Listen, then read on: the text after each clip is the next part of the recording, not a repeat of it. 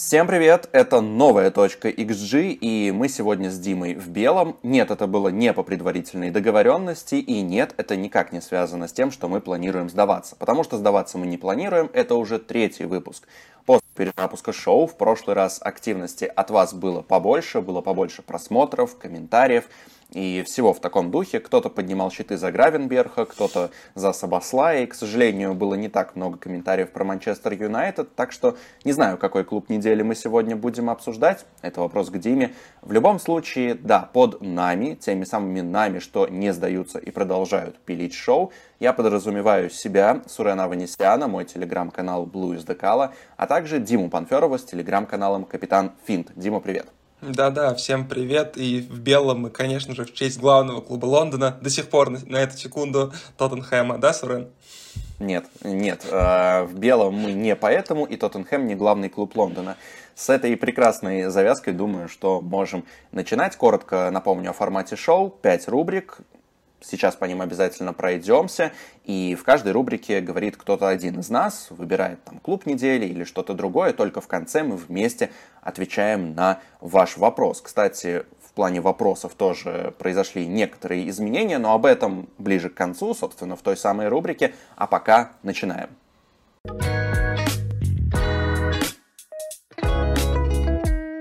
Ну что, Сурен, хоть ты, конечно же, мог подумать, что отсылки к Тоттенхэму, это может быть такая косвенная отсылка к Челси, но нет.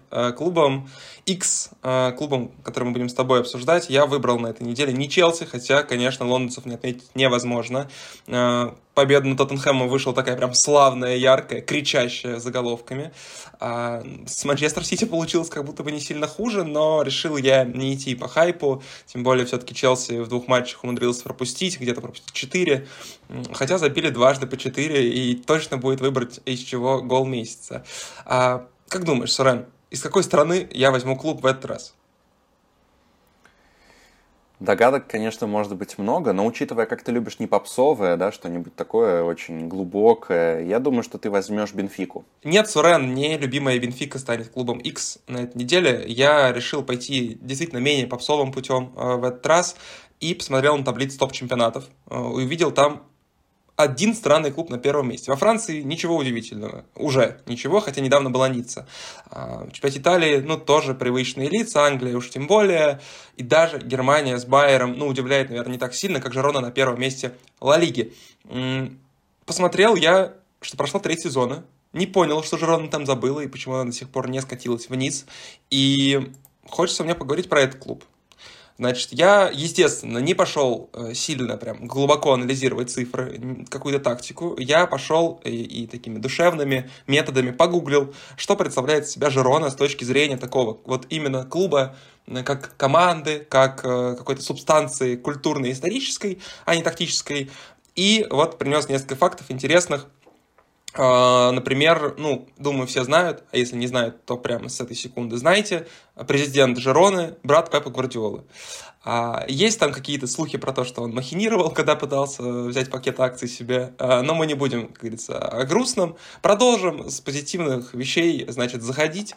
Жирона, насколько как бы известно и написано в интернете, первый в мире pet-friendly клуб, и даже хотят открыть трибуну для болельщиков с собачками. Почему? Потому что и спонсор у Жироны, значит, производитель кормов и всяких разных штучек для питомцев, и есть у них прекрасный лабрадор Каня, как символ и талисман клуба. В общем, вообще ребята очень прикольные, приятные, и, как бы, мне кажется, с точки зрения игры, такой атакующий, я выбираю только атакующие команды, как многие помнят, Жирона команда очень даже ничего, и следить за ней точно нужно, тем более, повторюсь, треть чемпионата уже прошла. Можно было удивиться после 3 туров, после 5, но прошло, если не ошибаюсь, уже 12, а то и больше, и, ну, это феномен, прям какой-то феномен, Сурен, я бы хотел тебя послушать, ты точно про Жирону что-то знаешь, рассказывай. Ну, что-то про Жирону я действительно знаю. Конечно, Приятно видеть такую команду, именно такую с точки зрения стиля, во главе таблицы испанского чемпионата, потому что Жирона действительно ставит на владение, старается, по крайней мере. Жирона ставит в том числе на довольно агрессивную защиту. Есть интересные персонали, и я думал, кстати, что ты к ним будешь клонить. Там того же самого Савио выделять, и других персонажей, техничных, и не только. Но да, вот по стилю ты, наверное, прав в том, что они стремятся выстраивать что-то, что мы условно, мы аналитики, называем современным качественным футболом. В общих чертах, да, наверное, не имеет смысла там уходить в какую-то суперглубокую тактику. Хотя мне, например, очень нравятся ротации в средней линии у Жироны, то, как они выходят из обороны, выглядят действительно симпатично. Очень хорошо у них выстроен, на мой взгляд, баланс между вот каким-то личным вкладом тех же самых техничных игроков и системным вкладом, да, то есть то, что вывозит для них система, то, что вывозит для них персонально футболисты. В этом смысле, наверное, хороший действительно такой пример, хорошая история. Это история Виктора Циганкова, который играет у них, если все правильно помню, то на правом фланге. Вот, опять же, техничный футболист, при этом органично встроен в систему. Вполне предполагаю, что уедет куда-нибудь уже ближайшим летом. Слушай, да, я, конечно, немножко слукавил, когда сказал, что не почитал про тактику. Да, я нашел несколько статей в интернете. И все-таки не буду, конечно, акцентироваться на каких-то глубоких подробностях. Ты все верно сказал, всякие там ложные суперфулбеки и прочие, конечно, умные слова там есть в Жироне. Важно сказать, что, наверное, результат отчасти, ну, отчасти нонсенс, конечно, отчасти очень даже заслужен, потому что там по ожидаемым очкам команда, кажется, третья и, по-моему, восьмая. Она по ожидаемым пропущенным. Вот это единственное, что там у нее выделяется в худшую сторону. Вот. И я тут надыбал стату их тренера, и он говорит: я вот стараюсь играть с позиции силы всегда, и иногда нужно посидеть в обороне, посидим. Будем атаковать, когда будет для этого возможность. Мне очень нравится такой подход. Он, мне кажется, четко понимает свои сильные стороны клуба, и пытается на них действовать. И вот и еще его цитата тоже очень хорошая. Говорит: ребят, ну, давайте не будем серьезно говорить о том, что мы пойдем в Лигу чемпионов. Мы не домохозяйки. Да, давайте оставим это им. Вот, поэтому, мне кажется, команда, которая очень трезво на себя смотрит, при этом играет в атаку и... Да, на не очень сложной дистанции 12 туров, я там не имею в виду с точки зрения соперников, да, там только Реал был из сильных команд, Севилья, которые очень кризисные, и Реал съедат.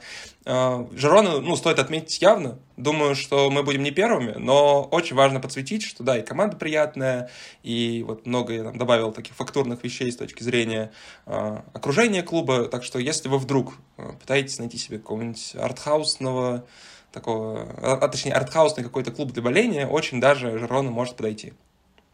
Наряду с Байером, наряду с кем там еще, с Ниццей. Ну, Ниццу не стоит, да, какая-то сухая она стала, да и вообще, ну, во Франции есть только один клуб, все знают. И это Монако. Само собой. Да, который поставил ПСЖ Кильяна Мбаппе, почему бы и нет. Само собой. Думаю, что на этом с клубом все. Может быть, мы как-то какую-нибудь новинку внедрим и попросим людей назвать клуб, который удивил их на неделе? В комментариях прямо. Да, почему бы и нет. Это может быть абсолютно любой клуб, начиная от того самого Манчестер Юнайтед. Все еще ждем ваши комментарии про Эрика 007 Хага и про других персонажей, которые связаны с этим клубом. Ну и, конечно же, да, выбирайте свой клуб недели, а мы, что, Дим, скажешь, перейдем к следующей рубрике уже или нет? Да, официально вот, взмахнул стартовым флажком для рубрики «Игрок G».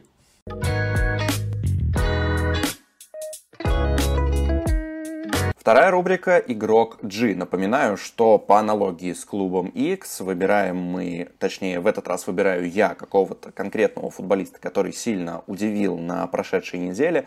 Ну, естественно, я не мог не пойти в данном случае попсовым путем и не заглянуть в игру Челси с Манчестер Сити, потому что даже если отбросить, там, условно, мои фанатские пристрастия, мою, там, специализацию, если угодно, на Челси, то, конечно, эти 4-4... наверное, были лучшим матчем текущего сезона. Я буду угадывать точно игрока. Ты будешь угадывать, кого я... Ну, конечно, я буду угадывать, давай, но давай сначала про 4-4. 4-4 шикарный, абсолютно. Посмотрел. Посмотрел.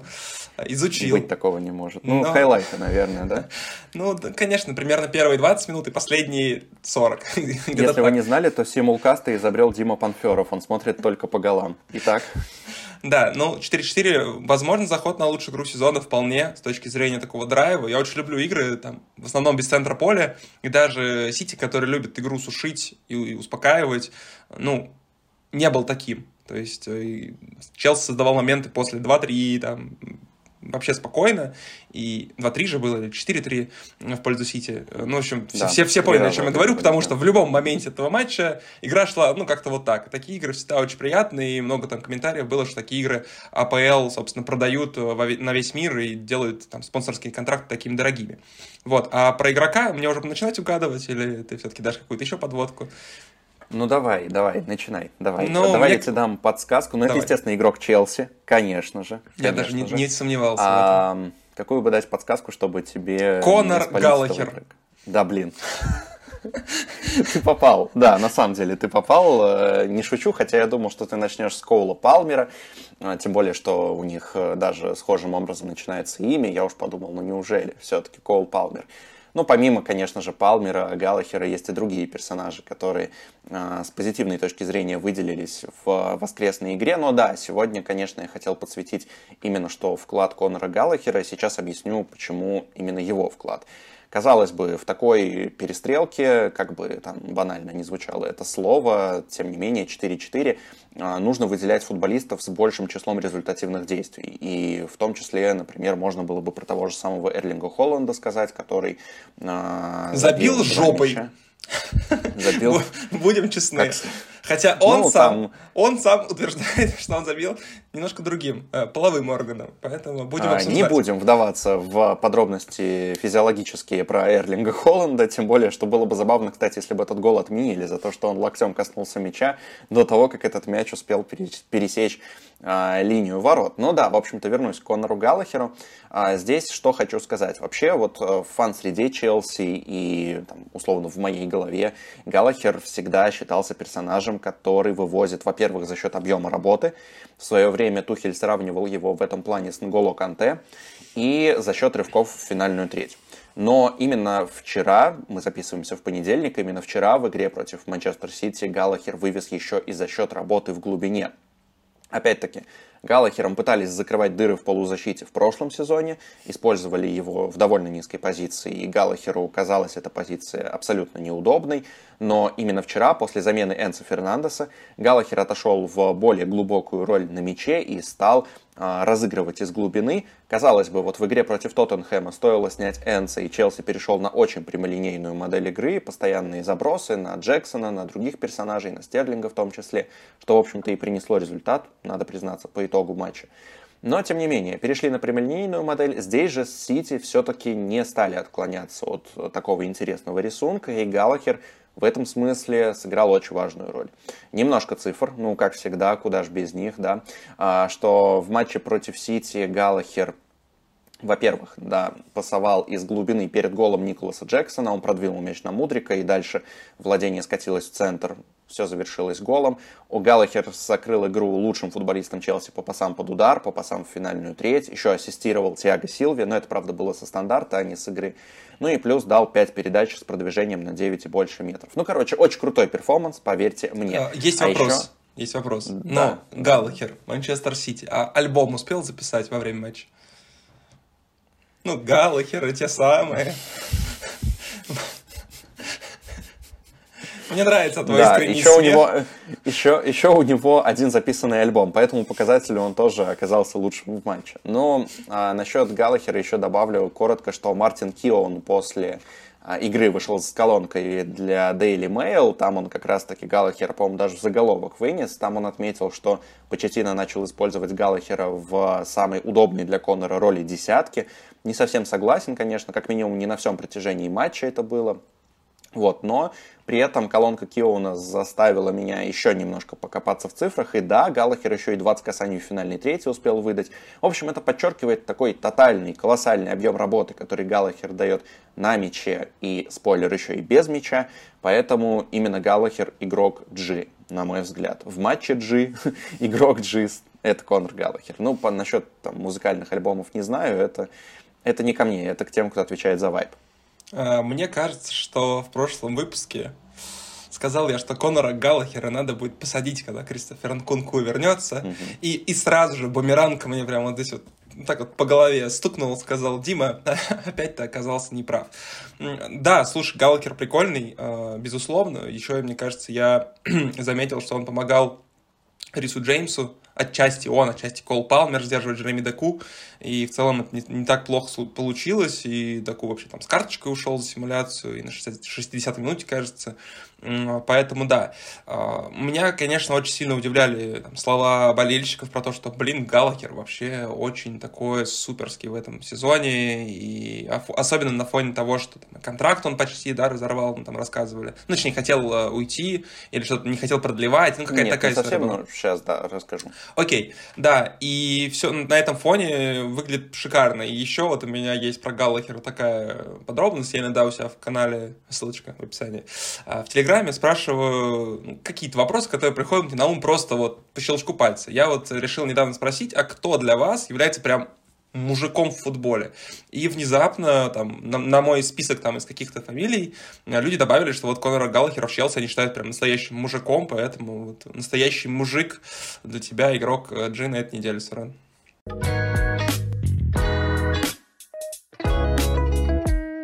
Ну что, друзья, Сурен не стал добавлять ничего про Конора Галлахера, а я выговорил его имя и фамилию почти с первого раза.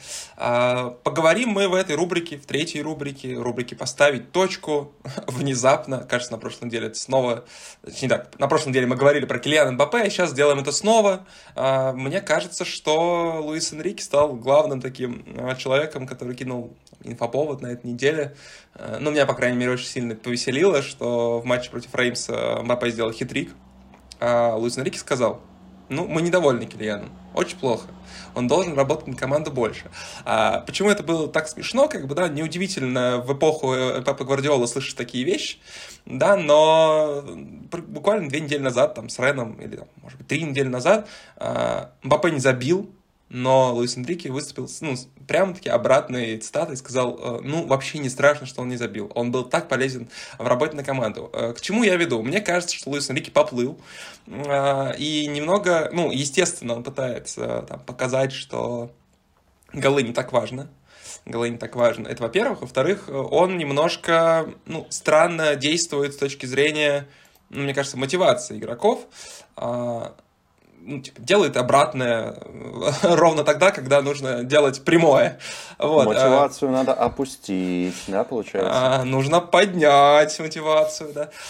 Недавно я видел этот ролик. В общем, Луис Энрике гений мотивации или злодей мотивации, я не знаю, но, в общем, он очень смешной человек в любом случае. И, странно, что Мбаппе с его, такой последней любовью в целом проявляться, как делают прекрасные женщины после курсов инфо-цыган.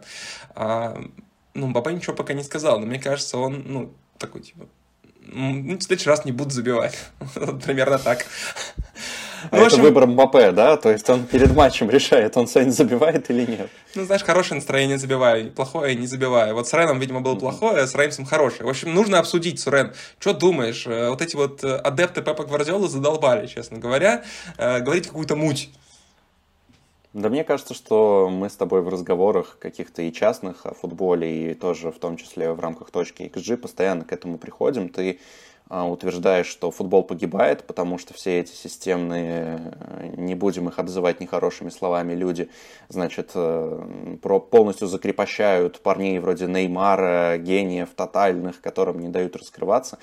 Слушай, а что должен был сказать Луис Энрике, если...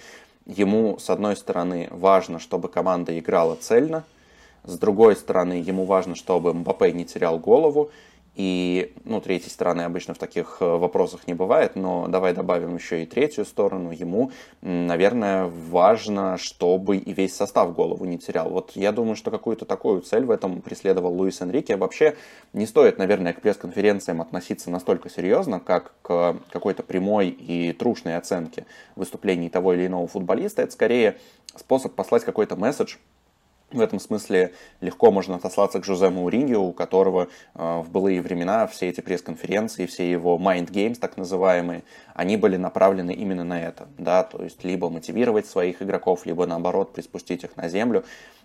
Что-то в таком духе. Насчет конкретно Мбаппе и насчет того, не убивает ли Энрике гений и талант Килиана Мбаппе, мне кажется, что пример того же самого Жереми Деку немножко разбивает эту концепцию. В целом Пеп Гвардиола тот же самый, если мы говорим о системных тренерах, вполне спокойно работает с такими техничными парнями. Деку постоянно лезет в обводки, и это никак не мешает системе. Временно. Это вот я готов вот поставить, говорится, ну, что-нибудь выдуманное. Хочешь, вот постер поставим мой, значит, с Парк де Пренс, на то, что Жереми Деку скоро начнет обыгрывать только назад. И не будет он лезть вот один в один, вот обязательно на пролом в штрафную. Вот прям уверен, что Пеп его отучит. Но Фила Фодена, например, не отучил, и посреди прошлой недели Фоден так забил, если не ошибаюсь, ворота Янг Бойс. То есть, нет, я бы не сказал, что это убивает вот такой персональный вклад в футбол. Я вообще против этой идеи. Я, наоборот, считаю, что хорошие системные тренеры умеют таких футболистов встраивать в свои системы и тем самым максимизировать их вклад, в том числе через вот эти вот обводки. Поэтому нет, не скажу, что Энрике закрепощает Мбаппе, не считаю, что эти слова Энрике как-то там негативно на Мбаппе повлияют. Мбаппе такой, блин, все, еду в Реал или в Милан, мы там спорили. Еду в Реал, и есть у меня продолжение, собственно, потому что на этой же неделе ровно вот прям буквально встык со словами Луис Энрике выступил Карло Анчелотти, сказал: я никогда не буду, значит, давать какие-то указания Винисиусу, Родриго там и прочим атакующим игрокам, потому что я не должен мешать их видению футбола, не должен мешать им проявляться, да, снова то же самое слово. Я буду давать четкие установки в защите, в полузащите, как мы обороняемся, как мы встречаем соперника, но если там дело касается игры в атаке, никогда я не дам Винисиусу, потому что он сам лучше меня знает. Вот, мне кажется, то же самое должно быть в целом у всех системных тренеров. Ну да, как бы там выход из обороны в атаку абсолютно точно можно выстроить, все остальное, ну, камон, пусть творят, типа, люди калибра Модрича и прочих там исполнителей прекрасно знают, как распоряжаться с мячом в игровых ситуациях, и мне кажется, не нужно их учить, что вот в этот канал мы даем, а в этот канал не даем. Ну, слушай, тут в противовес можно привести цитаты просто кучи футболистов, которые работали с Пепом Гвардиолой, Родри, не Родри, всех кого угодно, которые говорили, что Пеп за счет мелких деталей всегда делал их игру лучше. Это мелкие детали на уровне, там, не знаю, как грамотнее принимать мяч, под каким углом и так далее. Это все то, о чем мы не говорим вот в таком обычном медиадискурсе, да, о футболе, но это все такие очень важные тонкости, которые на самом деле влияют на качество игры. Поэтому я не считаю, что позиция Анчелотти верна. Она, конечно, имеет право на существование, и учитывая, сколько там Анчелотти выиграл всего, ну, безусловно, с этим очень трудно спорить. Но мне кажется, что на дистанции все равно системные тренеры, они выигрывают. Почему? Потому что, смотри, вот, допустим, мы исходим из логики Анчелотти. У него есть Винисиус, Родриго и все прочие прекрасные люди. Завтра Винисиус рвет кресты, Родриго рвет ахилл, Модрич уходит на пенсию. Что будет делать Анчелотти? То есть, мне кажется, что в такой кризисный момент системные тренеры будут в выигрыше, потому что они смогут либо перенастроить систему, либо найти людей, которые лучше впишутся в эту систему. Они не будут так сильно зависеть от действий какого-то конкретного футболиста с его конкретным набором качеств. Поэтому я все-таки за системных тренеров. И плюс, ну, это еще и эстетически, на самом деле. Это еще и эстетическая история, на мой взгляд, потому что мне, например... Для меня равноценны голы, которые забиты, условно, после трех крутых обводок, и голы, которые забиты после крутой комбинации, где понятно, что игрок, допустим, ворвался в штрафную в нужный момент, два других игрока в нужный момент разыграли стеночку на фланге. В общем, где видна рука тренера, назовем это так. Слушай, ну, да, конечно, убедил меня вот с примером с травмами, но...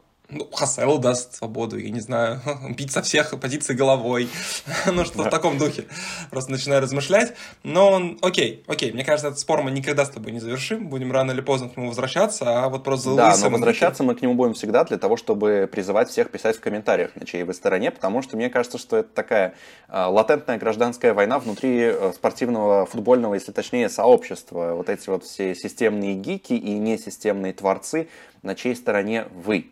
Обязательно пишите в комментариях.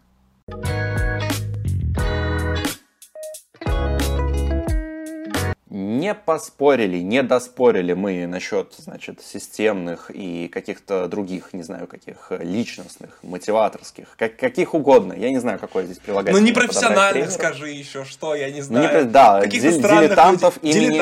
Проходимцев. Дилетанты, как Карло Анчелотти, да. Так вот, не успели мы, значит, доспорить и поставить точку, как переходим к следующей рубрике, которая называется «Наши ожидания, ваши проблемы». Концепция простая. Мы выбираем какую-нибудь единицу контента от русскоязычных, русскоговорящих, русскопишущих авторов и обсуждаем, почему нас это зацепило. Ну, если Дима любит выбирать какие-то философские размышления о системных и несистемных тренерах, то я уйду в свое любимое поле аналитики, отчасти технологии и всего такого. Вообще, на самом деле, я хотел сегодня вынести на обсуждение интервью, которое дал один из скаутов «Зенита» чемпионату, рассказал там об их селекционных программах и прочих внутренностях работы «Зенита», но буквально сегодня, в понедельник, утром я увидел пост в телеграм-канале подкаста Green Room, где рассказывалось о новых технологиях, связанных с нейросетями. В общем, значит, о чем там повествовалось? OpenAI, разработчик, тот самый легендарный разработчик нейронок, сейчас, вот насколько я понял, провел конференцию для разработчиков и представил там новую, значит, фичу, возможность писать свои личные нейронки, ничего при этом не кодируя. Вот, изучать код, как я сказал, не нужно, обучить нейронку можно на любых данных, в том числе там на док-файле, и дальше, собственно, этой нейронкой пользоваться. Вкрутить ее куда-нибудь себе там в сайт или для личных каких-то целей использовать эту модель. В любом случае, история крутая, и автор телеграм-канала Green Room, значит, создал свою нейросеть, куда загрузил кучу нормативных документов, связанных с футболом, и через которую попытался прогнать интересный кейс, значит, инцидент, где, кажется, кто-то в кого-то на футбольном матче швырнул арбуз. Но тут в деталях могу немножко путаться. Ссылку, естественно, на пост мы оставим в описании, вы сможете все посмотреть. Модель выдала ему такое большое резюме этого инцидента. В первом абзаце рассказала, как поступить с виновником всего того, что произошло, а во втором абзаце рассказала про пиар-историю, то есть как об этом поделиться с болельщиками, что вообще на этот счет нужно рассказать, и сделала отсылку к Евангелию. Вот, соответственно, нейронки мощная сила. Странно, что не к Астрахани, но, как говорится, бахчи, всем привет, всем с бахчи. Подожди, я, возможно, напутал с арбузом, так что, возможно, нам придется это вырезать, но в любом случае нет, конечно же, значит, смысл в том, что это очень круто, на мой взгляд, по трем причинам. Первое, это важно для аналитиков вроде меня, то есть я не скрываю, что не лезу в какие-то бигдата истории, не стрекирую статистику сам, как делают некоторые другие авторы, но вскоре такие вот дилетанты вроде меня смогут свои нейронки писать и более глубоко изучать футбол. Во-вторых, в прошлом выпуске мы с тобой говорили о ВАР, и я отмечал, что при оценке вообще ВАР важно помнить, что все-таки это тоже личная история, да, то есть она субъективная во многом, просто добавляется новая точка зрения. Так вот, представь, что можно создать нейронку, куда будут загружены те же самые нормативные документы, правила футбола и так далее, куда, возможно, каким-то образом будут загружены другие инциденты, да, вот истории других похожих нарушений, и нейронка будет давать свою оценку тому, что произошло на поле. Мне кажется, что это как раз усилит качество решений, которые принимаются через ВАР. Ну и, конечно же, в-третьих, такая система может сильно помочь в медийке, в том числе в спортивных медиа, где можно будет, наверное, отказаться от услуг условных новостников, ребят, которые прям пашут, выдают по кучу новостей там за час, у которых есть такой KPI. С одной стороны, кому-то покажется, что это очень плохо, да, там рабочие места и так далее. Но это вот выводит нас уже в плоскость таких общих рассуждений о нейросетях. Не буду углубляться. С другой стороны, вот эти люди смогут освободиться для какой-то более творческой и серьезной работы. В общем, Дим, не буду спрашивать у тебя, убьют нейросети человечество или нет. Спрошу у тебя, как ты относишься, наверное, к такому еще более плотному внедрению технологий вроде нейросетей в футбол? Начну с истории, как часто у меня бывает. Недавно я решил победить Яндекс.Дзен, написав очень много таких SEO-историй, типа 10 лучших игроков истории Спартака по версии нейросетей. 5 лучших жен Неймара. Нет, лучше уже Неймара точно победили Дзен, но я решил пойти все-таки, да, более таким правильным путем, хотя, ну, можете использовать, проверить, так сказать, точно работает путь про девушек. Но не будем об этом. В общем, написал я прекрасному чат GPT запрос. Топ-10 лучших игроков в истории Спартака. Просто выдай список. Увидел я там, по-моему, Льва Яшина, Игоря Кенфеева, и закрыл чат GPT в эту же секунду. Ну, понятное дело, что, конечно, там новые вот эти продвинутые нейронки, за которые надо заплатить чуть денег, конечно, я надеюсь, не допускают таких ошибок. Но в целом, если мы там живем в идеальном мире, да, подразумеваем, что нейронки... ну, работают как надо, там, выдают решения действительно непредвзятые на основе вот, четкого сравнения там, баз данных условно, то, конечно, за абсолютно внедрение, и, мне кажется, и с точки зрения ВАР реально может работать. Ну, а с арбузом, ну, привет передаем в Астрахань в любом случае, неважно, был ли там арбуз или что-то другое. Вот, естественно, нельзя тормозить развитие. Как бы мы знаем о куче проблем, которые есть у современного футбола, типа он очень длинный, и люди там в Твиттере залипают, и там вместо того, чтобы смотреть, и дети не смотрят, и аудитория стареет. В общем, короче, куча факторов, на которые нейросети могут повлиять. Там, могут выдавать какие-нибудь приколюхи в течение телеэфира. Я уверен, что там статистика будет какая-нибудь онлайн подгружаться, какие-нибудь графики строятся. Ну, уже лет через 5-10 мы точно придем к тому, что вот игра FIFA с этими всякими там индикаторами, сколько сил осталось, я не знаю, сила удара и всего остального будет. По-моему, даже в бейсболе примерно такие истории уже есть. Поэтому, естественно, просто прогресс нельзя отрицать. Нужно пробовать, нужно применять. Получится. Ну, с VAR же получилось в целом неплохо. Да, есть ошибки, но там, если мы смотрим на большой выборки, конечно, их стало меньше. И, как бы, да, если арбитры не спят, как на матче Ливерпуль-Тоттенхэм, то все получается у VAR очень даже неплохо. Поэтому... пробовать, обязательно ошибаться 100% будут, но нейронки придут, и это супер, что придут, потому что, ну, все новое, оно, как минимум, имеет право на существование, мне кажется. И да, вот завершу я таким абстрактным суждением свою речь. Давай еще тогда вопрос поострее. Доверил бы ты нейронке ведение телеграм-канала «Капитан Финт»? Хороший вопрос. Нужно рассматривать это с точки зрения того, как я позиционирую этот канал. Мне кажется... Подожди, она достаточно вайбовая, чтобы вести такой телеграм-канал? Ну, я надеюсь, что да. Смотри, ответ такой. Капитан Финт, наверное, нет. Но если бы я захотел вести телеграм-канал, условно, со всеми новостями про ПСЖ в мире, то, наверное, да. Типа, камон, зачем сидеть, мониторить источники, переводить их там с французского, с английского, с других языков на русский. Мне кажется, вот такого рода действительно механическая работа, как у ребят-новостников, которых ты хочешь лишить первого шанса в медиа, соответственно, карьера журналистов, напоминаю просто. Этого не говорил, если что. Извините, ребят-новостники.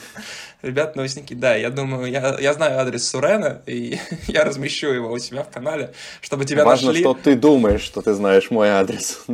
Да-да, в этот момент Сурен начал собирать вещи. Ну, в общем, какие-нибудь простые монотонные вещи точно да, но мне кажется, если мы говорим там о телеграм-каналах типа моего, ну, уж извините, мне позволит суждение о каналах... Непростой, не монотонный. О каналах, да, подобного рода. Авторский телеграм-канал. Он подразумевает какое-то авторское мнение. Короткое, длинное, язвительное. Согласны вы с ним, не согласны. И мне кажется, нейросети пока не дошли до уровня познания. И, по-моему, они отказались еще от концепции, что они пытаются скопировать, как думает мозг. Они пытаются просто ему там, стать такой... помощницей, помощником. И вот агрегировать данные и давать, типа, базу для... принятие решений, там, написание текстов и всего остального. Хорошо, последний вопрос. Как ты считаешь, нейросеть в твоей битве с подписчиками насчет Бенфики встала бы на чью сторону? Ну, абсолютно точно на сторону фактов, на сторону против Бенфики. Естественно, встала нейросеть, я тут даже не сомневаюсь, потому что, несмотря на то, что я там люблю добавлять, ну, чуть-чуть, совсем щепоточку такую язвительности и приколов над некоторыми клубами, которые мне по каким-то причинам не нравятся, или просто вот, ну, бесит меня общее мнение, ну, там все на фактах опиралось, поэтому, ну, точно, ребята, любители Бенфики, ставьте дизлайки, вот. Вам, то только вам разрешено использовать эту кнопочку на Ютубе.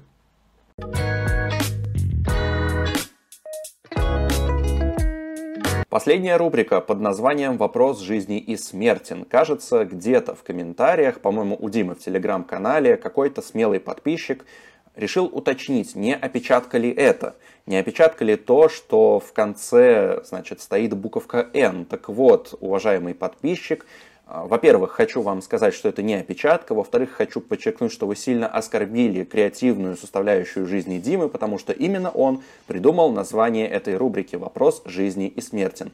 Напоминаю, что я обязан говорить о том, насколько Дима талантливый и креативный каждый раз, когда мы заступаем в поле пятой рубрики «Точки xG». Все, рассказывай, да. Но это все, как говорит Дима, с долей язвы, да, как он пишет в своем телеграм-канале. В любом случае, сегодня, помимо того, что Дима гений, нужно еще рассказать о небольшом изменении в этом формате. В общем-то, первые два выпуска мы говорили о том, что планируем собирать вопросы для этой рубрики у себя в телеграм-каналах. С ходом времени поняли, что это как-то будет, наверное, странно, тем более, что у меня скорее такой тематический канал по Челси, да, поэтому мы решили, а еще... А у меня про Бенфику. А у него, да, у Димы про Бенфику и про Интер, и вы сейчас поймете почему. Мы решили, ну, еще вдобавок, мы же теперь YouTube-блогеры, да, то есть нам обязательно нужно...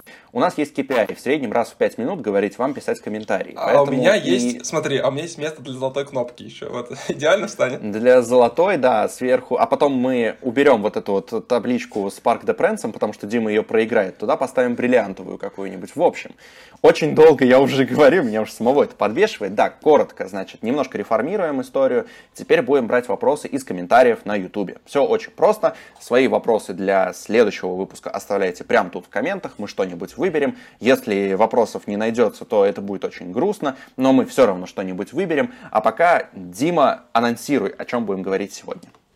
Да, Сурен, прекрасная подводка, очень много правильных слов ты сказал, особенно в начале своей речи. А вопрос такой, Индзаги в Интере, топ-тренер или чего-то ему еще не хватает? А также попросили нас рассказать, в чем секрет системы Интера в целом, прошлого сезона, этого сезона, и в чем отличие прошлого сезона Интера от сезона текущего. И давай я начну, я недавно у себя делал пост, ну, я часто делаю посты на основе каких-то инфографик красивых, которые я нахожу. И в этой красивой инфографике было очень просто все нарисовано, так, куча атакующих параметров всяких там. Я даже не буду их перечислять, вот это вот expected threat, мощный open play и так далее. Не будем заниматься, значит, уроками английского. Но, в общем, Интер в этом сезоне улучшил, по-моему, что-то 14 из 15 атакующих показателей по сравнению с прошлым сезоном. Следовательно, ну, мы делаем простой вывод, ну, наверное, нужно делать какие-то помарки, как вы там любите, там, но это на дистанции нужно обязательно посмотреть, или там нужно еще там проверить на сильных соперниках. Ну, в общем, я просто скажу, Интер стал лучше атаковать в этом сезоне. Вот, наверное, такое изменение я точно вижу. А топ-тренер для Индзаги, мне кажется, показывает в целом результаты в Интере, где мало денег, много результата, по крайней мере, в прошлом сезоне. И в этом сезоне, наверное, клуб идет до Скудетто. Мне кажется, Индзаги топ-тренер, и точно, там, если где-то в клубе побольше, чем Интер, там, с точки зрения, не знаю, Интер, правда, большой клуб сам по себе. Ну, какой-нибудь АПЛ освободится место, условно, Челси, не знаю, Арсенале. Вполне. Ну да, выбрал я не те команды, хорошо. Но освободится, очевидно, в Манчестер Сити. Ну, хватит, мы нас спрашивали, кем Пепом заменять. Кого? Да, нет. Кем заменить Пепа Гвардиолу? Вот, Индзаги, прекрасно, забирайте. Симоне почти назвал его Пипа. В общем, рассказывай, Сурен, что там про свою тактику. Я, наверное, не с тактики начну. Меня немножко смутила формулировка первой части вопроса про то, что нужно ли называть Симоне Индзаги топ-тренером. Я вообще не люблю категоричность и скорее люблю там обрисовать разные углы зрения на тот или иной вопрос. И опять-таки не люблю вот такие вот лейблы, там топ-тренер, топ-игрок и так далее. Объясню сейчас почему. Мне не нравится эта логика, потому что я не понимаю, что закладывать в это определение. Ну вот смотри, почему мы оцениваем, почему здесь раздельно, по каким факторам, да, мы оцениваем, топ-тренер это или нет. Нужно судить по результатам. Или нужно, например, судить по адаптации новичков, или нужно судить по количеству и качеству тактических идей, потому что, ну, бывают очень разные истории. Бывает так, что тренер реально придумывает кучу всего интересного, но это не приносит результата. Бывает так, что тренер, смотрите, там, Унион, вот, например, прошлогодний Унион, Урс Фишер, все кричат, что он топовый, потому что он пошел против всей вот этой вот аналитической ерунды, построил свой прагматичный Унион, и что теперь с Унионом в текущем сезоне, да, то есть... Ну, туда пришел Давид Дотрофа Фана, естественно, и как бы вот этот вайб кризисного Челси. Нарушил тесный, узкий такой мирок, еще Леандро Бануччи пришел в свой момент с чемпионского какого-то странного. И все нарушили, все сломали. Да, все вот именно сломали. Вайб команды был порушен. Ну так вот, и вот опять же в развитии этой логики. А в какой момент, например, в таком случае Диего Симеоне стал топ-тренером? Вот он пришел, вот он выстроил систему. Что-то начало получаться. Потом у него просадка случилась так или иначе по результатам. Он начал перекраивать эту систему. Перекраивал ее не всегда успешно. Долго шел к тому, чтобы Атлетико стал чуть более такой играющей, атакующей командой. С какого момента можно было говорить, что Симеоне это топ-тренер? В общем, именно поэтому я хочу сказать, что не люблю вот эту логику, там, топ-не топ. Где-то есть результаты, где-то нет результатов, где-то успехи, где-то, как водится, неудачи. На мой взгляд, топовость Индзаги вообще...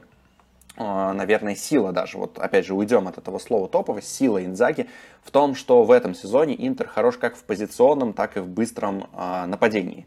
И это помогает в том числе в Еврокубках, где, как мы помним, не всегда играющие команды заходят далеко. Если там сбросить всю вот эту вот шелуху с Бенфики, да, то, собственно, это пример того, как играющая команда на определенном этапе Еврокубка может не пройти дальше в борьбе с более сухим, более прагматичным соперником. Сильным. Их вот сильным. Более, топовым. Как скажешь, да. Топовым. Более топовым, да. С топ-клубом. Топ-клуб Интер, естественно. В общем, да, хороши и в позиционном, и в быстром нападении. Это отражается на цифрах. Опять-таки, у них и таких атак достаточно, и таких. Трекируется это через количество передач, через скорость продвижения мяча и другие показатели. Да, в общем, довольно гибкая команда. Различия, если говорить о различиях между Интером прошлогодним и Интером этого сезона, то, конечно, ключевая разница здесь в фигуре Маркуса Тюрама, потому что Интер Индзаги до... Стал выше, стал чуть такой... поплотнее, да? Не, подожди, а с кем мы сравниваем? Все-таки я хотел сравнить с Ромелу Лукаку. Тогда немножко...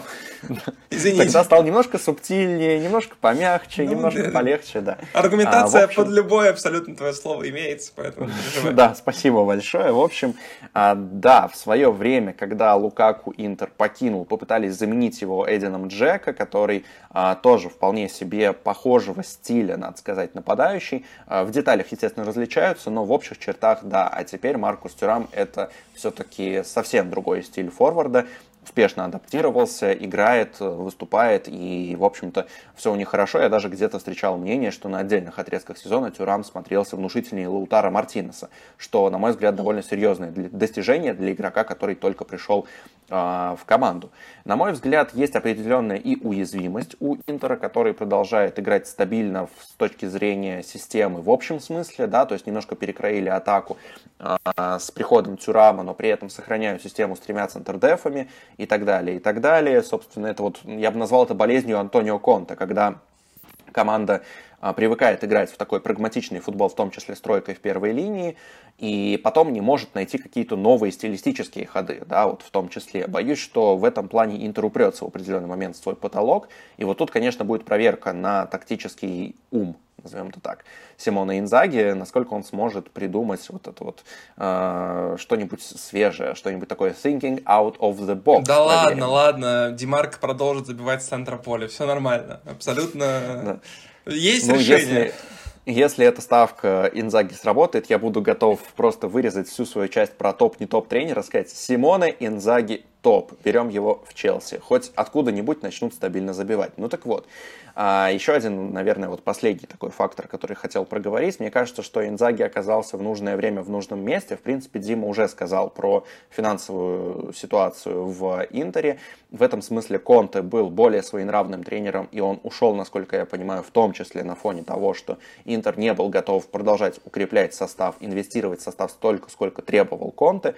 Индзаги пришел, работает с тем материалом, который у него имеется, достигает результата. В этом смысле Индзаги, конечно, хорош. То есть, если просуммировать, не готов рассуждать с логики топ-не топ. На мой взгляд, Индзаги хорош в том, что построил внятную систему. У этой системы есть потолок, и Интер может в него упереться. В связи с этим ожидаю определенные вызовы для Индзаги. Там, может быть, даже уже в этом сезоне, где-нибудь в районе весны, вполне предполагаю, что может наступить определенный спад. Ну и да, хорош Индзаги в том, что работает с тем, что у него есть. И работает очень эффективно. предлагаю финалить по Интеру ответом на вопрос. Интер в этом году в Лиге Чемпионов. Где финальная точка? Я думаю, что где-нибудь в четвертьфинале, потому что у меня вот в голове, опять же, да, очень много говорим про Челси, но у меня в голове пример Челси Тухеля, который на таком же прагматичном стиле в первый сезон Тухеля, в первые полсезона, если точнее, заехал в финал и победил, а уже во втором сезоне столкнулся с Реалом и не вывез. Да, понятно, там был очень плотный, очень такой серьезный второй матч, и в первом были там персональные ошибки, все это я, конечно, не забываю, но есть ощущение, да и Атлетико тот же самый, Симеоне, да, то есть такие команды, они упираются в потолок. Нельзя сказать, что прагматичность — это прям вот залог успеха в Лиге Чемпионов. Я скорее говорил о том, что вот местами, да, в матчах с более романтичными соперниками такие команды могут побеждать в Еврокубках. Ну а твой прогноз на Лигу Чемпионов и на Интер? Ну, финала точно не будет. Все зависит будет от сетки. Отвечу я тут как аналитик, очень душный и скучный человек. Попадут на Бенфику, уже не попадут, потому что Бенфика не вышла из группы. Ну, в общем, все реально будет зависеть от того, попадут они на условно Манчестер Сити в 1/8. Реально ли это? Да, реально. Попадут на кого-нибудь проходимого? Ну, конечно, Интер. Ну, мне кажется, четвертьфинал это вот реально вот потолок Интера. А у нас что? Правильно, у нас потолка нет. Мы растем по подписчикам, растем по просмотрам. Будем надеяться, что продолжим это делать и в будущем. Этот выпуск должен стать у нас рекордным после возвращения. Я правильно считаю, Сурен? Кивни, если да. Кивнул, если да. Прекрасно. Ты хотел что-то еще сказать? Нет, я, наверное, хотел зафиналить эту рубрику и потихоньку перейдем к тому, чтобы прощаться с нашими зрителями. Давай, мы это сделаем прямо сейчас. Значит, в комментариях у нас там очень много вопросов мы вам задали и про Интер тоже пишите, где Интер финиширует Лигу Чемпионов. Пишите про финал, если очень любите команду Симоне Индзаги. Про что-то еще спрашивали, про системных тренеров, спор. В общем, короче, все пишите в комментариях. Вопросы обязательно задавайте для рубрики значит, «Вопрос жизни и смерти», который придумал кто, Сурен? Правильно, Дима ее придумал. Блин, а можно я скажу, что рубрику придумал я, название придумал Дима? Можно хотя бы 50/50 поделить? Да, давай делить 50/50. Главное, чтобы 50/50 не разделились дизлайки и лайки. Вдруг у нас очень много фанатов Бенфики смотрят. В общем, друзья, мы начинающие ютуберы много говорят про лайки, подписки. Все это очень важно для нас, для нашего морального самоудовлетворения. Ну и в целом это помогает продвижению. Поэтому помогайте нам, если мы вам нравимся хотя бы чуть-чуть. Ну, если нравится только Сурен, тоже, пожалуйста, там как-то промотируйте, на меня можете не смотреть, вот так вот закрывать, я могу закрываться в целом, и не будет меня в кадре. В общем, друзья, мы очень рады, во-первых, что мы вернулись и вышли на какой-то постоянный ритм, ну, меня, по крайней мере, это очень сильно устраивает, и надеюсь, что мы будем продолжать, а продолжать мы будем, если мы будем развиваться, расти и хорошие цифры показывать. Да, всем спасибо за просмотр, наверное, и всем до следующего выпуска.